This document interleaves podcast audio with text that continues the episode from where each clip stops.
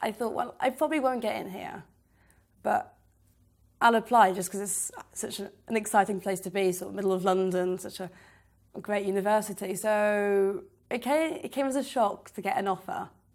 I thought, this is, this is fantastic, it's everything I want. In the anthropology department, I think in particular, it's very, very open, very friendly. I've, yeah, department, I, I really like it. So you can just approach any teacher and all on first name basis. What we're learning is really, is really exciting. It's sort of the lecturers and all the staff are really sort of in the middle of anthropology. They really know what they're talking about.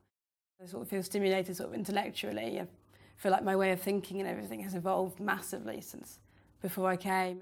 I'm very satisfied with the social life here, and I'm quite a, I'm a very social person. Especially living at Bankside, it's really easy just to go and meet people, go and knock on someone's door if you're bored, just have a chat. Everyone seems really happy with the friends they've made and people they've met.